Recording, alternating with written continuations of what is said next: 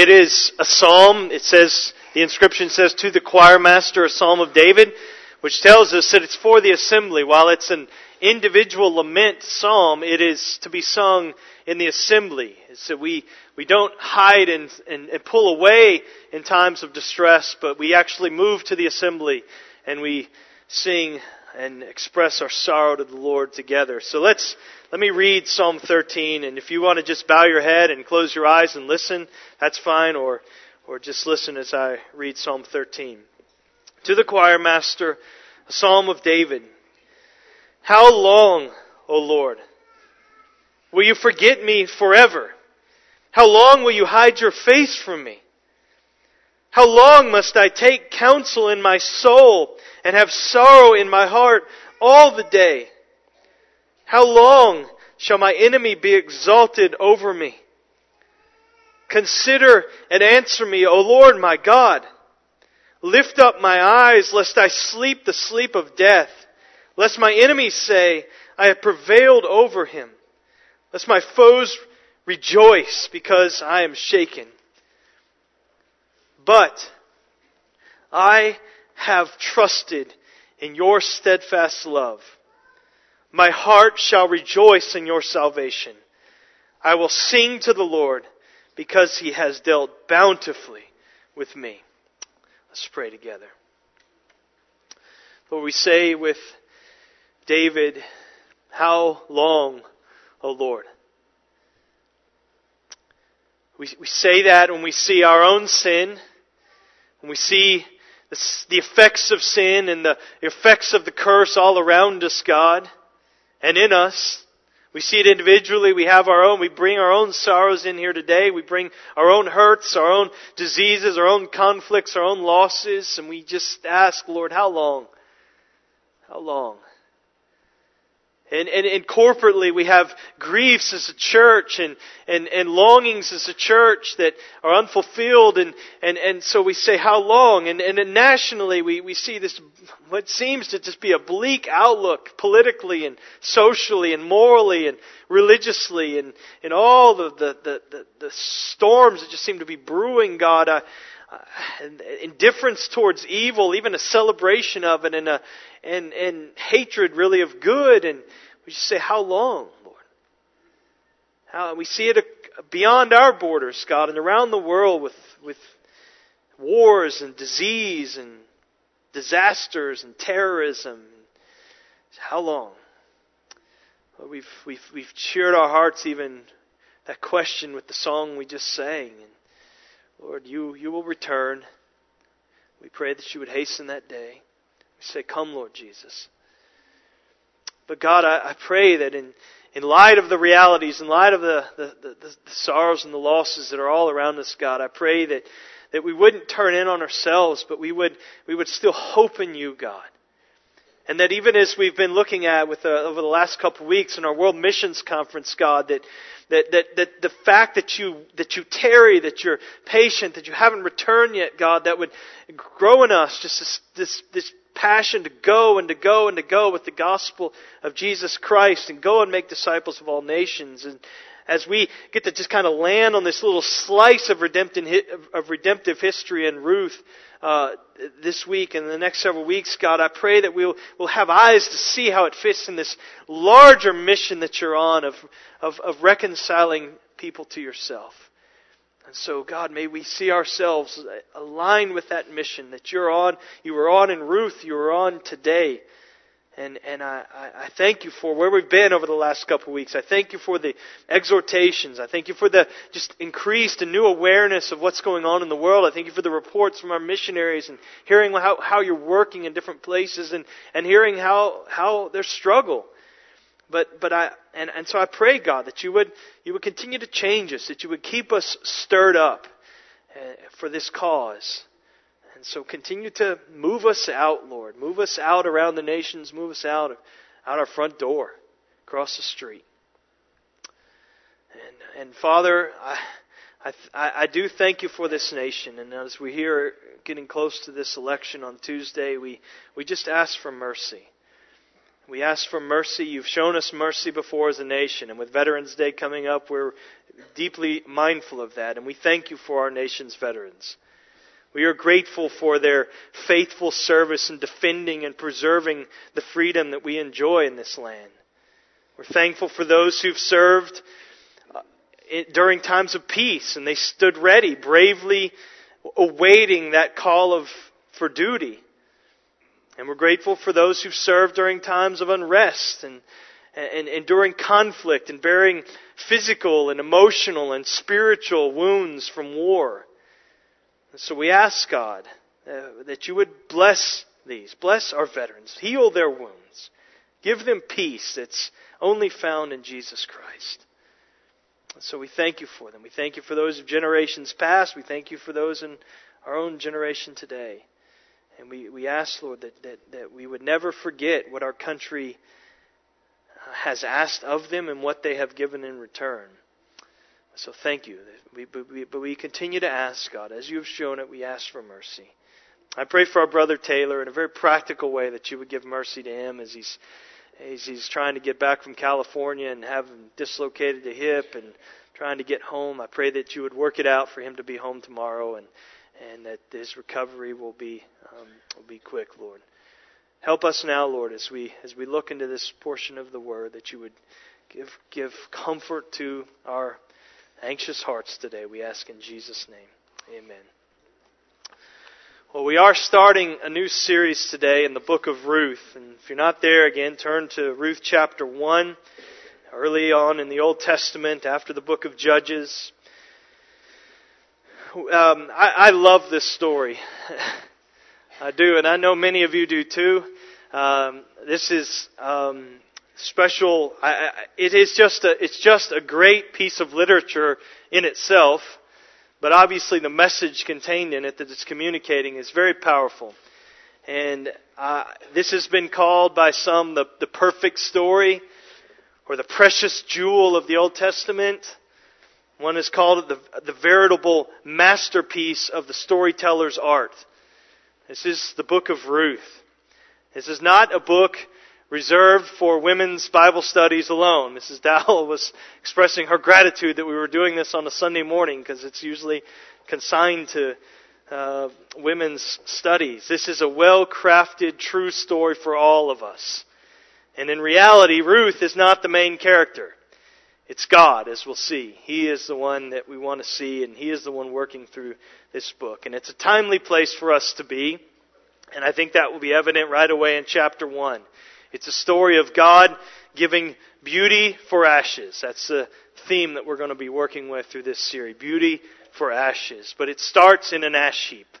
That's that's where it begins, in this very dark beginning. So Ruth chapter one, I want to just read the first five verses and then look at it together. In the days when the judges ruled, there was a famine in the land. And the man of Bethlehem in Judah went to sojourn in the country of Moab, he and his wife and his two sons.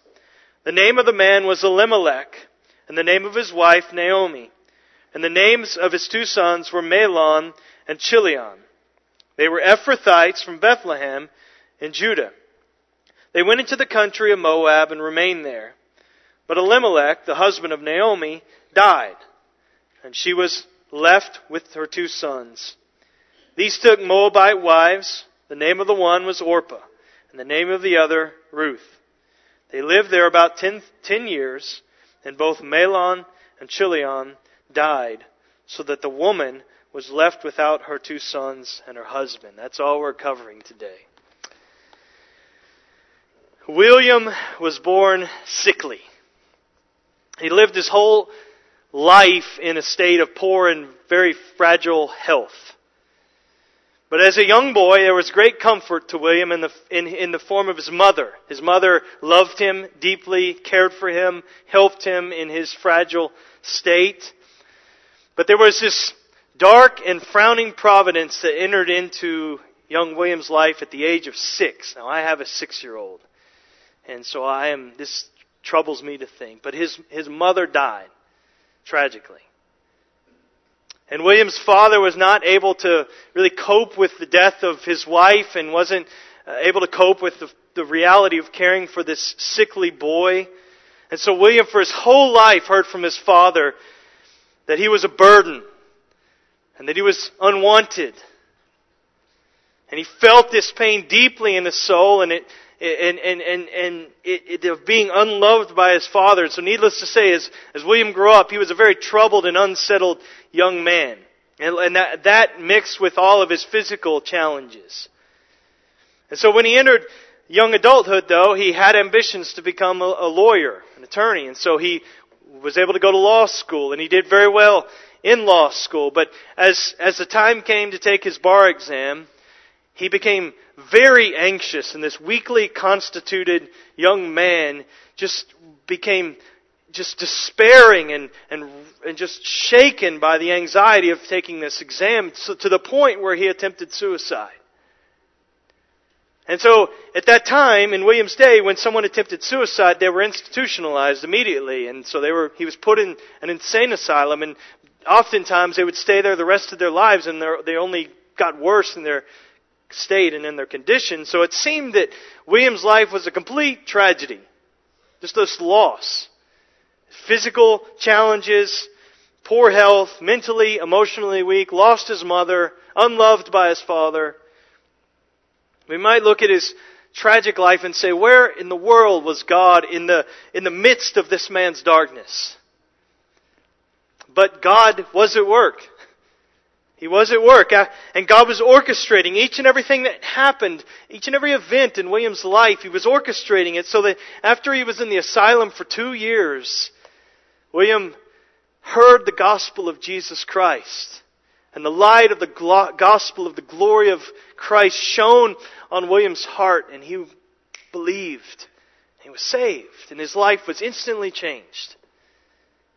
And he was released from the asylum. Now, even as a believer, William continued to struggle at times with, with despair, at times very acutely, and depression. But God had changed him. There was a hope that, that never died. And, and God used him in wonderful ways. He, he went on to write many hymns that we sing in the church often. And, and, and, and we've sung for the last two hundred years of the church. And so his most famous hymn is, "There is a fountain filled with blood, drawn from Emmanuel's veins, and sinners plunge beneath his blood, whose all their guilty stains." Well, you know, probably some of you now, we're talking about William Cowper. William Cowper, but but he left us another hymn, and the words that most of you probably recognize, and these are these are beautiful words that are a reflection back on those dark and frowning providences of his earlier years and how God was at work. And so just listen to the words of this hymn. God moves in a mysterious way, his wonders to perform. He plants his footsteps in the sea and rides upon the storm. Deep in unfathomable minds of never-failing skill, he treasures up his bright designs and works his sovereign will. Ye fearful saints, fresh courage take. The clouds you so much dread are big with mercy and shall break in blessings on your head. Judge not the Lord by feeble sense, but trust him for his grace. Behind a frowning providence, he hides a smiling face.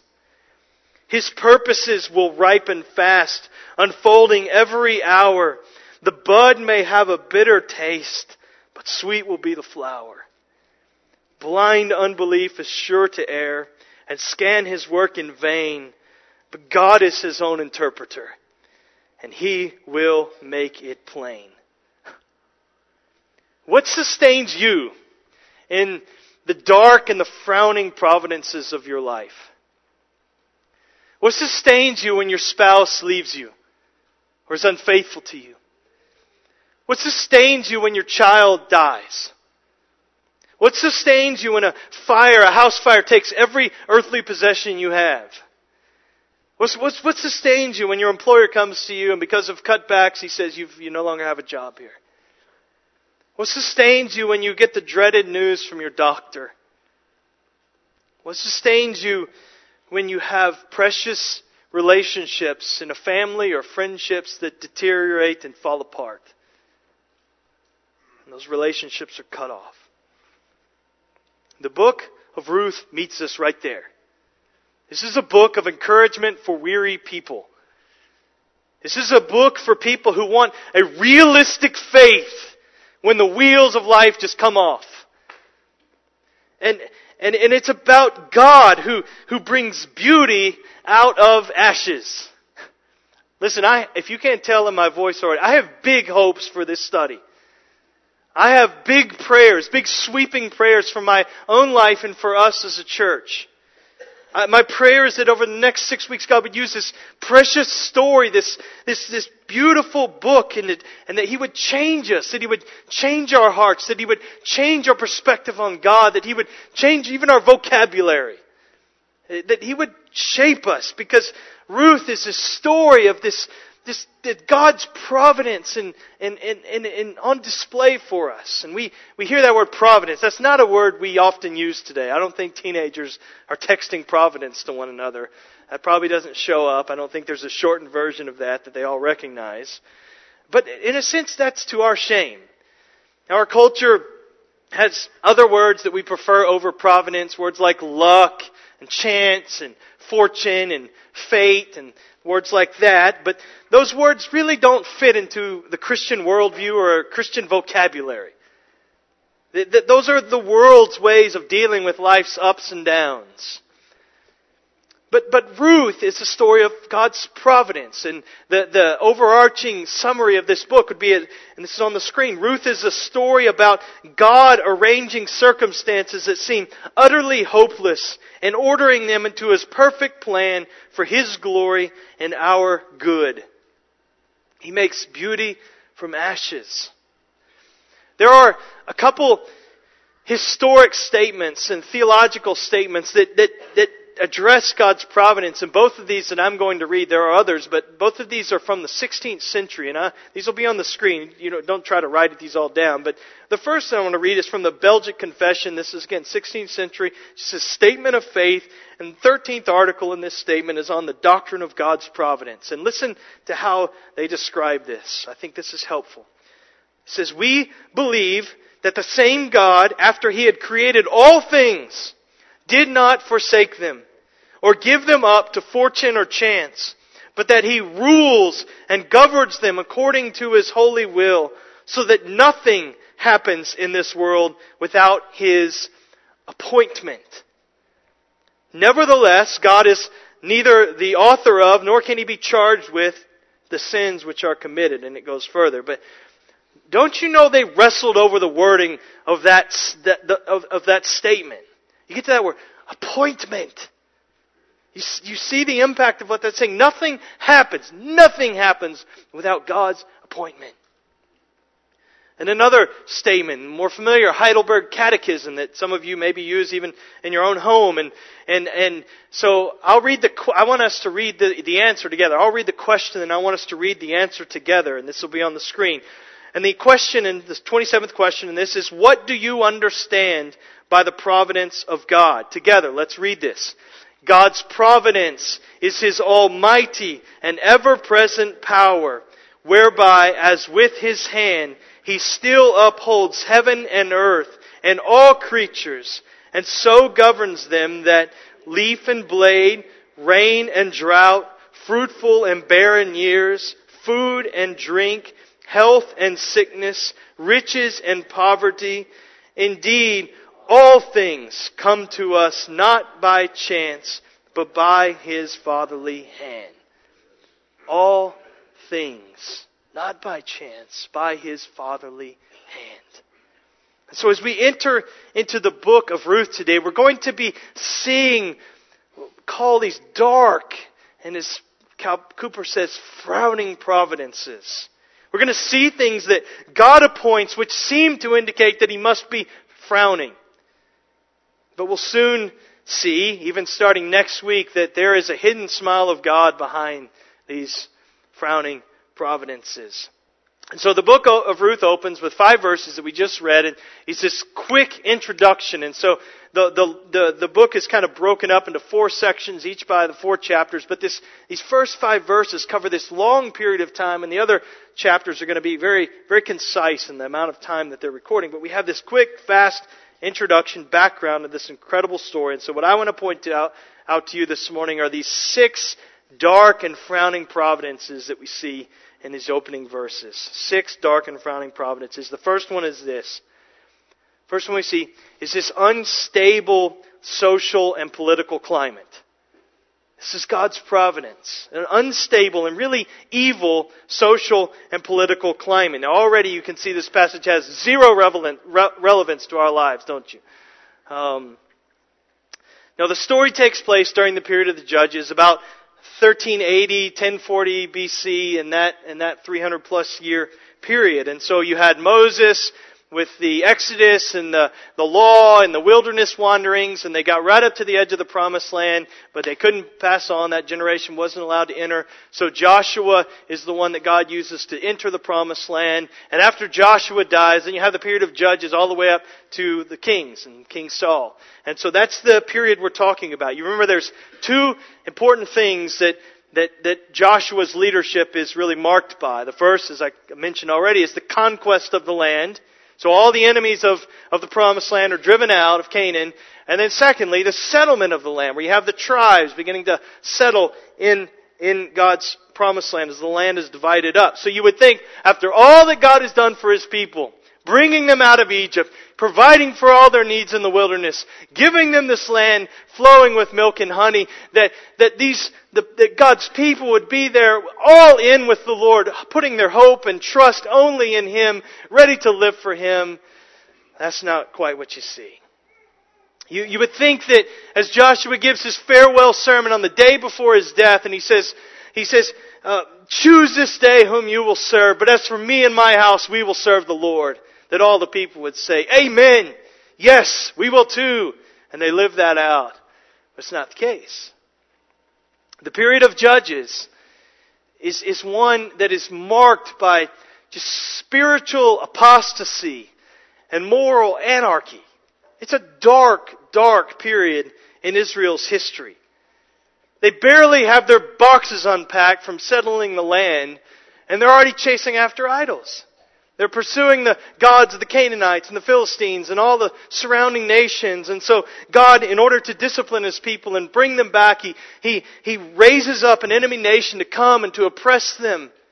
And then, and then the people are, are, are just overcome with this, and they're tired of the oppression. So they, they cry out to God for relief, for help.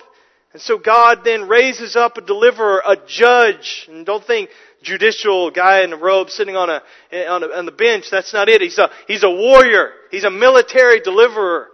He's got a sword in his hand. So He raises up a judge to deliver them. And so you say, okay, well now, now they've learned their lesson. They're in the land. They've gone through this cycle of disobedience, and God's delivered them. They cry out to God. God delivers them. So now they got it. Wrong. Because they, that generation dies off, and the next generation does the exact same thing. They go through the same cycle. They're worshiping foreign gods. God sends pagan nation to come and oppress them. They cry out to God for relief. God raises up a judge to deliver them. And on and on that cycle goes for over three hundred years. That's the period of Judges. If you, if you have your Bible open to Ruth, and I hope you do, just turn back one page. That's how it is in mine. To the very last verse of the book of Judges. And you get to see what's really a summary of this period in, in Israel's history. Judges twenty-one, verse twenty-five. In those days, there was no king in Israel. Everyone did what was right in his own eyes. That's it. Spiritual apostasy, social anarchy. Now, our day and time is certainly not just like the period of Judges. We are not Israel. We are, we are not. We don't have invading nations attacking us in every generation, and God raising up these, these military warriors to, to, to drive them out from our borders. That's not our situation. But spiritual apostasy, moral, social anarchy, they are certainly on the rise in our day, in our nation, and around the world. But here's the thing I want you to see, and this is, is where we're getting So the rubber meets the road here. In the day of the judges, a day of horrendous moral corruption, spiritual, religious apostasy, God was still the sovereign ruler of all things. That definition that we read from the Belgic Confession and the Heidelberg Catechism, it, it still stood up. In our day, no matter what the results are of Tuesday's election, God is still reigning. He is still on His throne. God in His providence, He establishes governments and He brings them low. He sets up kings and kingdoms and, and wipes them out. He is over all things. Daniel chapter two verse twenty-one, verses on the screen. He, God changes times and seasons. He removes kings and sets up kings. He gives wisdom to the wise and knowledge to those who have understanding. It's clear from Daniel. It's clear from Paul in Romans thirteen. It's clear from Job chapter twelve, verse thirteen to twenty-one, that God appointed the time of the judges. This is, he, he's, this is not, this is not the nation spiraling out of control without God's, God's hands at the, at the wheel. He's over this. It was God who, in the midst of what looked like total chaos, was moving His invisible hand of providence, governing, controlling His people, all things. So, say in our own context, God appointed our forty-fourth President of the United States, Barack Obama. And no candidate in this election will become the forty-fifth President of the United States without God's appointment. That's not just true of this nation at this time. Romans thirteen says that there is no authority ever at any time, in any nation, in any place, except that that which is appointed by the hand of God. Now you do a quick split-second scan of history, and you probably choke on that truth a little bit. I do. But if we don't have room in our theology for a God who appoints both good leaders and, and wicked leaders, then we got to go back to what the Scriptures say. This does not mean we just throw up our hands and say, well, just kind of robots, and we don't. It's just it's just a script that we're working from. No, if you were living in the times of Judges, you wouldn't say, "Oh well, it's anarchy. Ah, guess I'll just jump in and go with it. Guess we just have to live with it." No, no, that's not it at all. That's not that shouldn't be our response today. We we pray, and you repent, and you pray. And you work for change, and you pray, and you work hard for reform, and you pray, and you plead with leaders to change, to repent, to seek wisdom, and you pray, and you vote, and you pray. This is not passivity, and as we're going to see, God's providence working throughout the book of Ruth, it's not that people are passive. No, there is obedience, and there is there is working and laboring and, and, and, and strategizing, but yet God is over all. That's a that's a That's a that's a something we're never going to be able to fully reconcile in our in our minds till we get to glory. But we need to understand that those who are over us are by divine appointment from God. And so that His providence extends not only to the good rulers, but also to the Neros and to the Lenins and the Pol Pots. But that's not the only dark and frowning providence that that Naomi is under, and And Ruth, in a sense. That's not the only kind of dark and frowning providence that you are probably under this morning either. So there's there's another one that we see here in the first verses. One, the second one is a natural disaster. Famine. Famine. What's the thin line between famine and abundant harvests? Rain. Rain in the right quantity at the right time. That's it. And who controls the weather? God. And so there's famine in the land because God has shut the spigot off in the heavens, and He's He's He's it's not raining over Bethlehem and over Judah. And we know this is the, the disciplinary hand of God, and we can be pretty certain of that because th- this family that we're going to see, they only have to go fifty miles to the east, and there are all kinds of crops. There is plenty of rain. So this is a very localized uh, famine from the hand of God. And so we, we know God has this power. Deuteronomy chapter thirty-two, verses twenty-three and twenty-four. God promises Israel that if they disobey, that he will send famine and pestilence, which is epidemic disease, and sword. God, God can do this. In First Kings seventeen, this prophet comes out of nowhere and says to Ahab, three years, buddy, no rain. Three years. Which means what? Drought. Which means what? Famine. Now, I know we're talking about our Georgia drought here, and we're freaking out over, you know, a couple months with no rain and eight-inch deficit and all of that. And so we have watering restrictions, and we can't wash our car as often as we'd like to, and, and, and maybe we can't water our petunias like we want to, and that kind of a thing. I mean, we, we realize that, that we really don't know this. Three years, no rain. God is able to do that.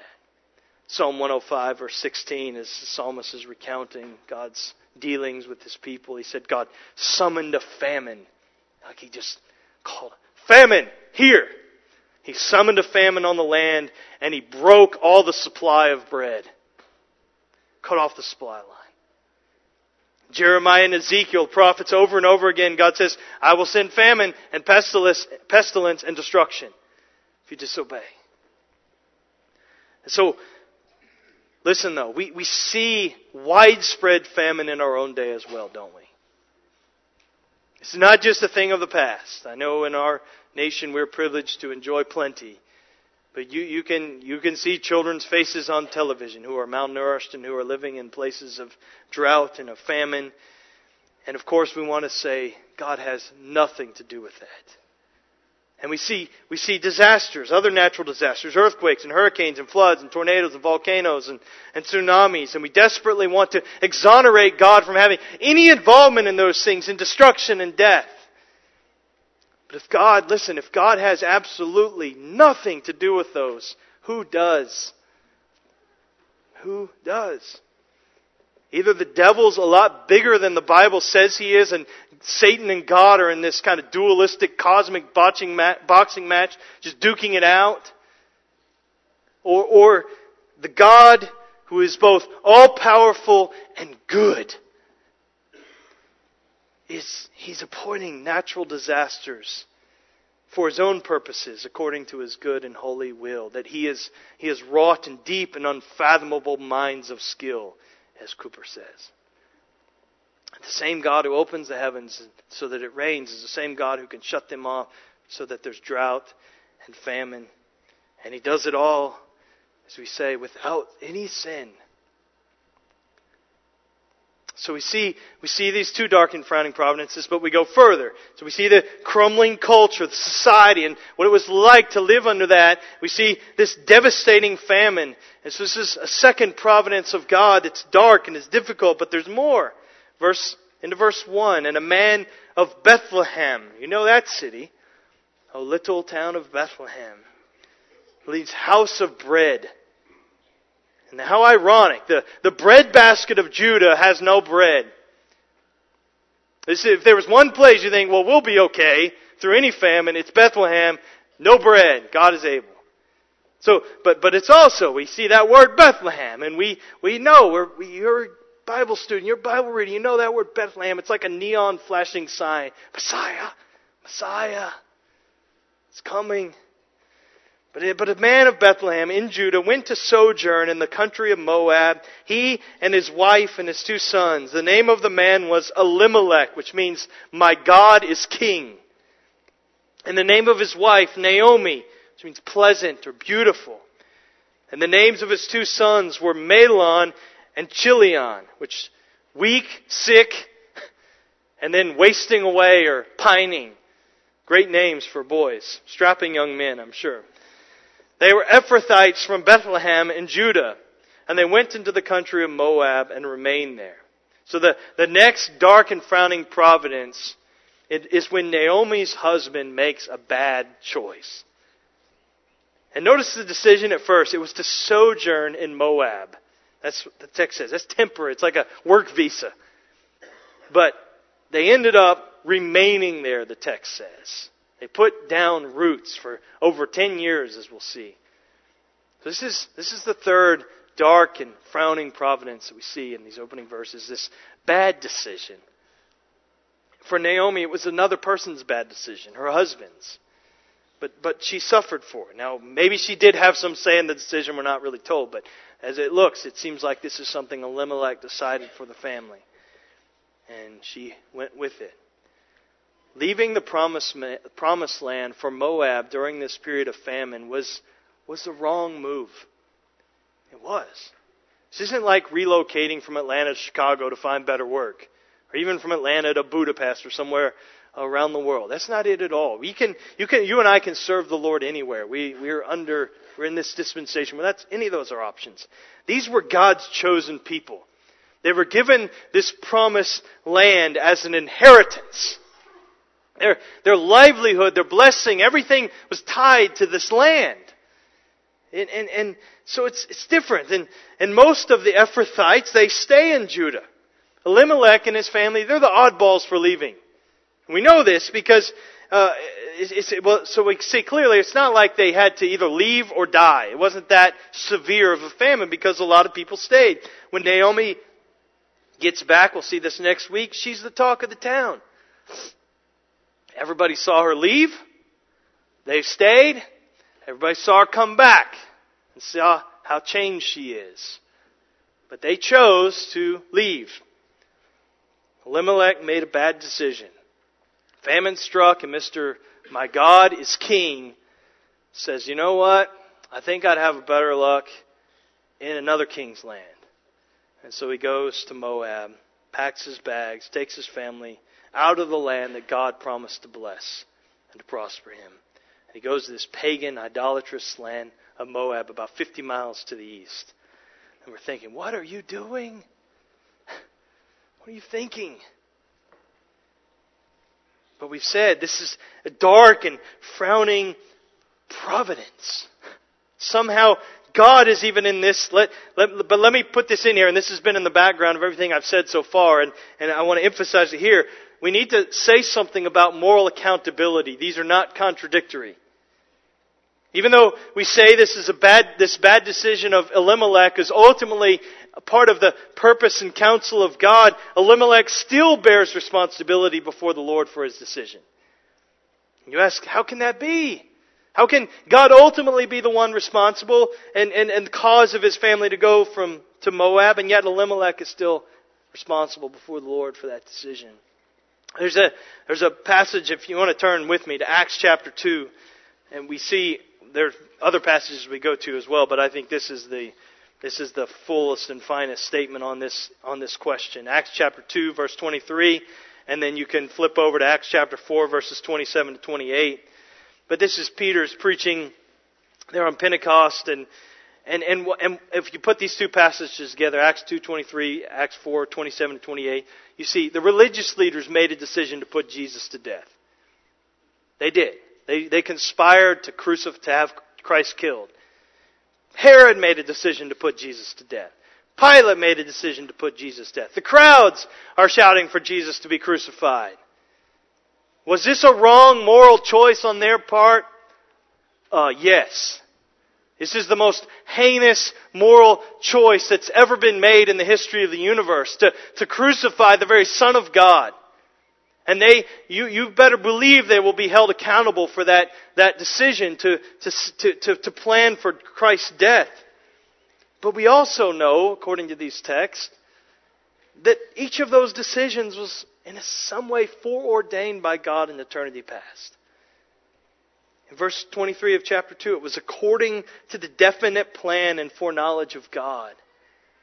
And in four twenty-eight, they were doing whatever God's hand and His plan had predestined to take place. So, so it doesn't it doesn't take away moral responsibility to say that God was providentially ruling even over these wrong decisions. So back to Ruth. Just because we say, again, Elimelech made a bad decision and that God was going to use that decision for good, does not exonerate him from moral responsibility. But it, but it is this dark and frowning providence of a bad decision. Now, some of you know what it is to live with that. The frowning providence of a bad decision. Maybe yours, maybe someone else's, maybe your parents, maybe your spouse's. Now, there are consequences that linger that you still deal with today. And if you are in Christ, you are not identified by those consequences. You hear me? If you are a child of God, there is therefore now no condemnation for those who are in Christ Jesus. God is not angry at you. He's not bitter and, and stewing over some past decision and, and continuing to hold that against you. And yeah, I forgive you, but I'm going to keep bringing it up. And I'm going to... No, you are cleansed. You are washed. You are forgiven. You are covered. And, and you are dressed in the robes of righteousness, of the righteousness of Jesus Christ. That's not it. But there are still, brothers and sisters, there can be consequences that linger. It doesn't affect your standing before the Lord, but there can be dark and frowning providences that come from decisions. And and we can we can they can hide, as it were, the smiling face of God for a period. And you may be under that right now. But it can get worse, and it does get worse for Naomi. We see if, uh, uh, another providence. Verse three, but Elimelech, the husband of Naomi, died. And she was left with her two sons. This is the fourth dark, frowning providence in these verses. Death strikes close. Takes her husband. The Jewish rabbis historically believed that Elimelech died because of God's just justice, his judgment for leaving the promised land. Now, we're not told that specifically is the case. But what we do know is this. It is God who holds the power over life and death. And it's and, and, and He is the one who numbers our days. This is what this teaches us. Deuteronomy chapter thirty-two, verse thirty-nine. It's on the screen. See now that I, even I, am He, and there is no God beside me. I kill and I make alive. I wound and I heal, and there is none that can deliver out of my hand. You can go to Psalm one thirty-nine, verse sixteen, that, that, that God foreordained each one of our days. Or Job fourteen five, God has numbered the has numbered our days, determined the number of them. So I so I have good news and bad news for you with this truth and with this reality. The good news is that you will not die one single day before God has appointed for you to die. It's not like He's going to be kind of looking the other way and some bus is going to come by and take you out and say, oh, I didn't see that coming. No. The bad news is, is you will not live one single day longer than God has appointed for you to live. He has appointed our days. He has the power of life and death in His hands, and He dispenses it as He wills. And so whether you live to be ninety-nine years old or forty years old or two years old or you die in the womb, God has appointed those days in some mysterious way. But we do see death as painful, don't we? It is. It's loss. And we see it in the case of Naomi with the death of her husband. It's vicious. It's ugly. It, and, and now we as Christians, we rejoice that the sting of death has been dealt with and has been removed by Christ's death and His resurrection. But death is still an enemy. It's an intruder. And it's intruded into all of our lives in different ways. There's not a person here, with the exception of maybe a really young child, who is who has escaped and has, hasn't experienced the dark and frowning providence of death that strikes close. But some of the circumstances surrounding death are darker than others. Some of the timing of the death, it just shakes you to the core. And sometimes the frequency, and it just seems like death after death after death of those close to you. It just is, it can it can shake us, and maybe you're still shaken. You're being shaken now. I know we have people in our flock. I, I don't, um, but but this is this is and Naomi felt the pain of that dark and frowning providence, losing her husband, and this is something again we all, all deal with as well. So there's a we go on another another dark providence, and I don't know if the next one brought Naomi any joy or not. I, I, I don't know what her reaction to this was, but it but the next one is this bad decision that is made by her two sons. Verse four, these boys, they took Moabite wives, The name of the one was Orpah, which means neck. I don't know if that's derogatory, stiff-necked, stubborn, or if the neck was considered a thing of beauty, and so it's complimentary. But, and the name of the other, Ruth, which means friendship. We'll talk more about Ruth. They lived there about ten years. Two more bad decisions, two more dark and frowning providences. And so this brings us to the fifth one. It's, it's messed up marriages. Messed up marriages. This is a dark and frowning providence that, that we have to live with at times. Why do I say that the marriage to the Moabites was messed up? Why was it a wrong decision? Well, we've already noted that the Moabites were enemies of God. They They, Deuteronomy twenty-three, verse three, forbid the entrance of a Moabite into the assembly of God's people. Now, there are no passages in the Old Testament or in the Mosaic Law where you could go to and say that marriage to a Moabite was was strictly forbidden. But it's clear from, from the revelation that we see in Scripture that this was a no-no. This was not a good idea. When Abraham sends Abimelech to find a wife for Isaac, he he he says and asks, asks Abraham, what if I what if I can't find a woman for her from among our own people? Can I take him to other lands and look there? And Abraham says, no, it's not an option. He will not marry a foreign wife. You have Esau, who's just kind of the consummate rebel. He marries foreign wives, and it just breaks his parents' hearts. You got Samson, and he just doesn't seem to have much of a brain. And he sees this Philistine girl, and he's like, ugh, ugh, daddy, me want her. And um, and and and again, Manoah just crushes him to see his son live like this and marry outside of Israel. So, so we know from biblical examples, we see from later revelation that, that marrying the Moabite women was not a good decision. But what do we know about decisions and the bad decisions and the providence of God? We've seen this already. They, they, they maintain moral responsibility for that decision, and yet God still uses it for His purposes. Now, let me just, I feel like I need to say a little couple side notes here. One, this passage does not support any kind of racist idea that is propagated at times that ethnically mixed marriages are wrong. We are not Israel. We are in a different dispensation. We are the nations. Most of us are kind of mutts anyway, ethnically. This is, the mixed marriage ethnically is beautiful in God's sight. And I hope that we have many such in our congregation for years to come. And I know we do already. That, that's not to say it won't be challenging in our culture.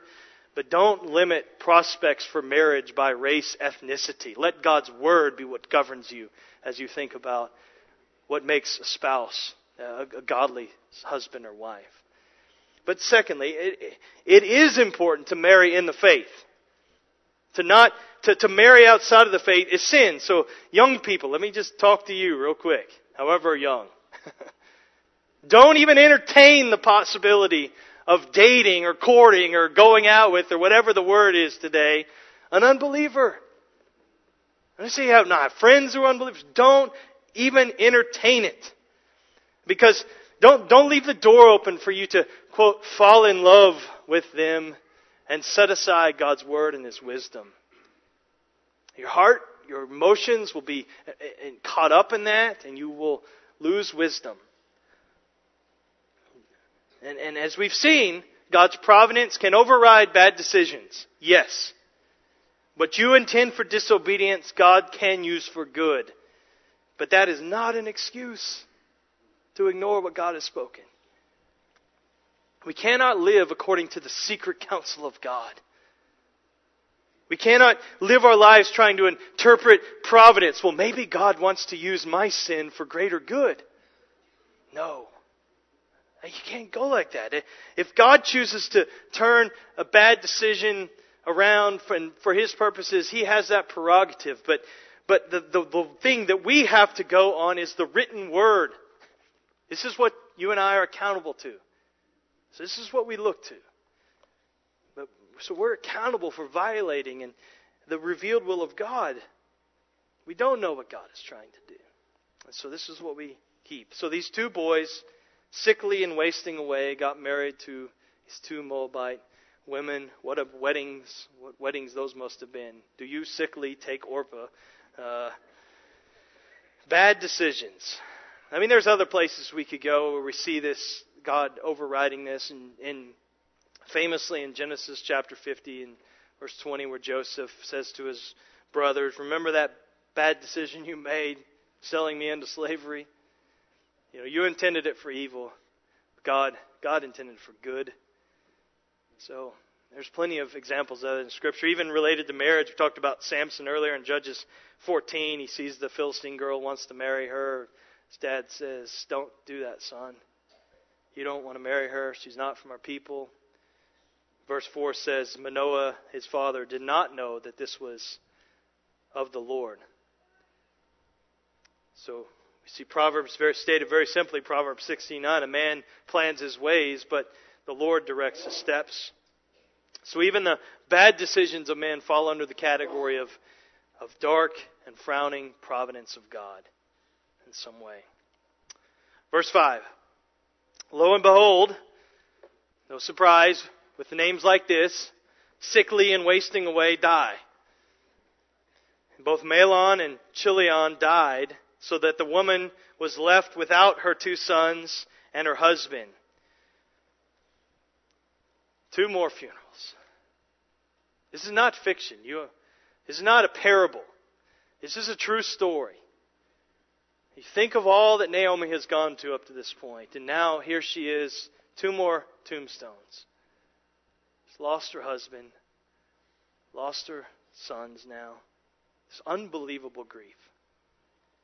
But it's not just sadness. That's enough. But this, this represents absolute destitution for her. The writer of Ruth shows Naomi's destitution, and you see it in verse five. The writer, the narrator here, just drops her name. See it? He drops her personal name, simply calls her the woman. It's as, it's as she's not only lost her family, but she's lost her identity. She's lost her name. It's, it's as deep and as dark and as low and, and far into the pit as she can possibly go at this point. She says, the woman. It's gone. She's destitute. And that's the sixth frowning providence here. It's just absolute destitution. As a widow without sons, Naomi was in the worst possible condition she could have been in in that ancient culture.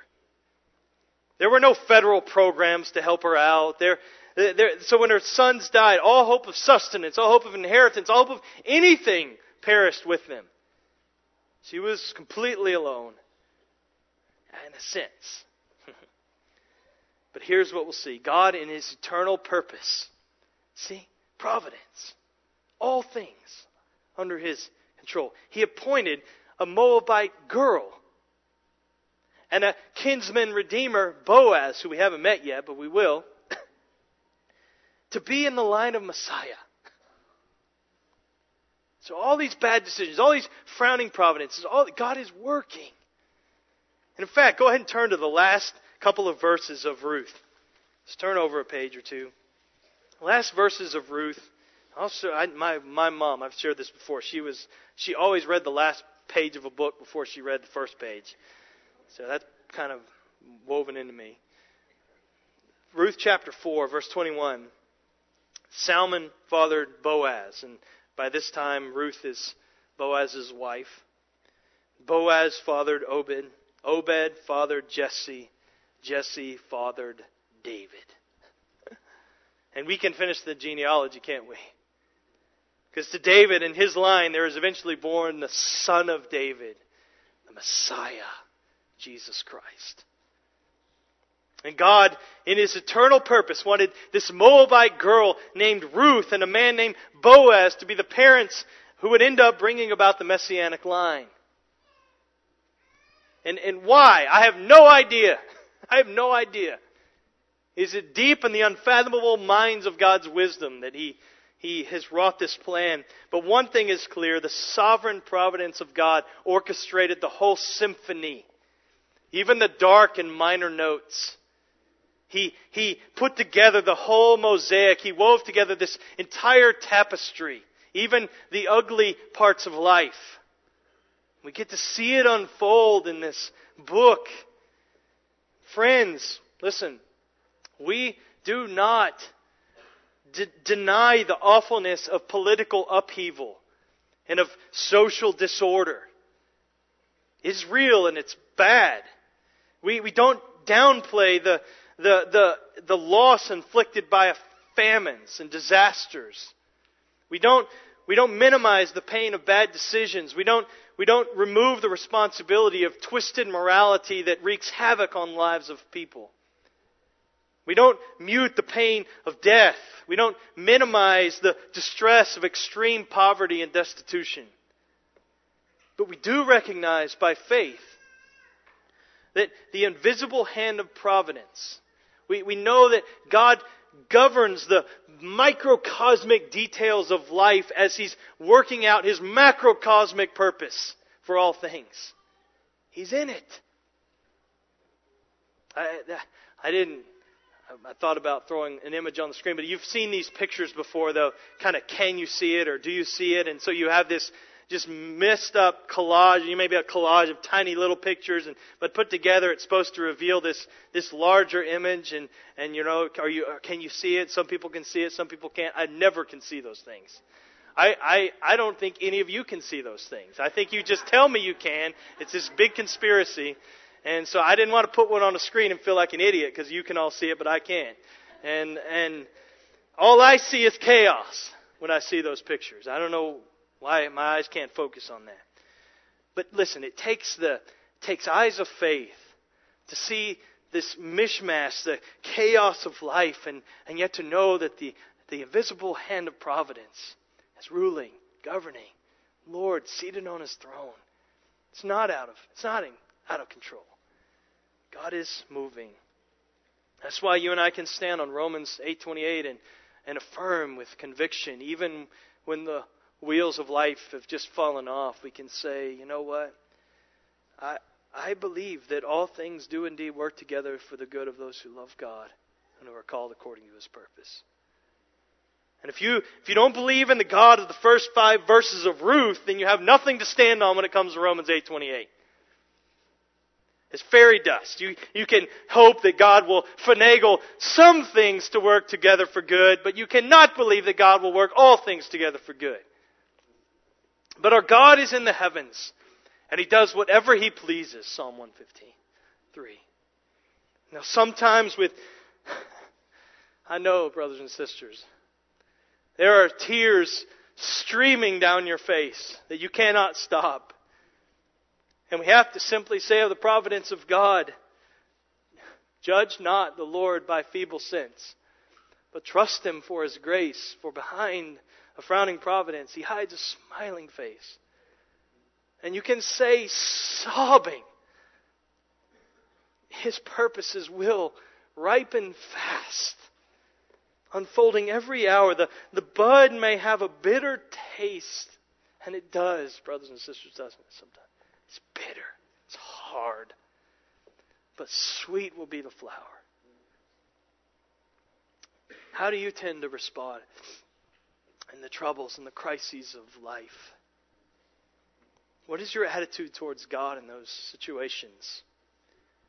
Maybe this is just a thought to take with you today. How, how does your perspective of God maybe need to be adjusted as we're looking, as we walk through this study in Ruth? If you affirm with your mouth and your mind what we said in the statement earlier, that God's providence reigns in every situation, great and small, how does that belief give evidence in your daily living?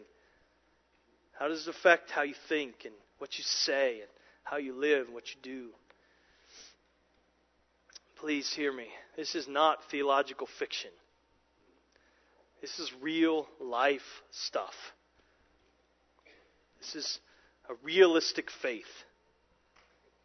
The trials we've gone through over the past year, and you've gone through corporately and individually, the, the dark valleys that some of you are walking through right now. We were talking about some of them in our elder prayer time just before the service. This is not to minimize those things. But I, I've witnessed, even, I mean, for years, but particularly over the past year, I've witnessed people who deeply believe in this truth. Do they honestly tell God how much it hurts? Yes. Do they, do they, do they weep until there are no more tears? Yes. Do they, are, are they unable to make sense of it? Yes. But they're not assigning circumstances to random chance. Instead, they're trusting the sovereign hand of God. You can't convince me that the providence of God has no practical relevance in life. It means everything. Does it mean we can understand all the painful things? It doesn't. This truth is not a Band-Aid that we just kind of play, plaster over our head and makes all the pain disappear. No. And as a side note, please don't use this truth and kind of slap someone across the face and say, you know, quit crying, get over it, God's going to work good from this. Romans eight twenty-eight, don't you believe that? That is not how this is to be used. You can go when someone, the wheels have come off, and you just go with them and you just, I'm so sorry. And you weep with them. Sob with them. There will be a time, and and and and I pray that, that these five verses, even this morning, as we're just getting started in this series, will be a balm to your soul this morning. And and and if nothing else, it will be used by God to prepare you for something that's coming. His doctrine affords unbelievable comfort to us. I want to I want to read, and I'll they'll be on the screen, the, the last words of that Belgic Confession.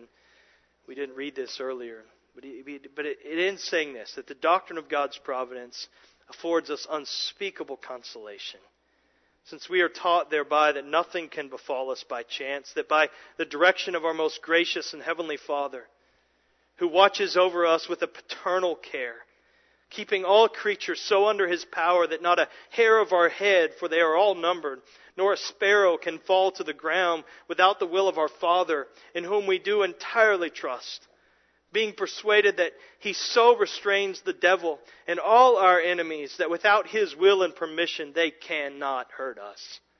That's our God. And I don't know what you're enduring today. Maybe you're here and you've got smiling providences, and, and we're going to see a lot of those in, starting next week, really, but particularly in chapter tw- chapter two. But in a congregation this size, there are things I know of, and there are situations I probably have no clue about. And you're you're walking through the valley. And I urge you to recognize that these are dark and frowning providences of God. Behind it, though, God hides a smiling face. He is an expert at making beauty from ashes. He is he, he wants to make he wants to bring about greater eternal beauty in your life. Let's pray. Father, I, I ask God that um, you, you that your Spirit would move. Your Spirit you, is the Comforter. And so we pray for the Comforter to work, and whatever sorrows have been carried in here today, I pray that they would be soothed, not by feelings, but by deeper faith in you. And and so, so work in us, God. As we sing now, may we are singing to you, and as we sing to one another in psalms and hymns and spiritual songs, maybe we're struggling to say these things and to mean these things that we're about to say, but I pray that the ministry of the body would be evident today as we hear others sing these words with conviction, and you would use it in, in our hearts today. We ask in Jesus' name, amen.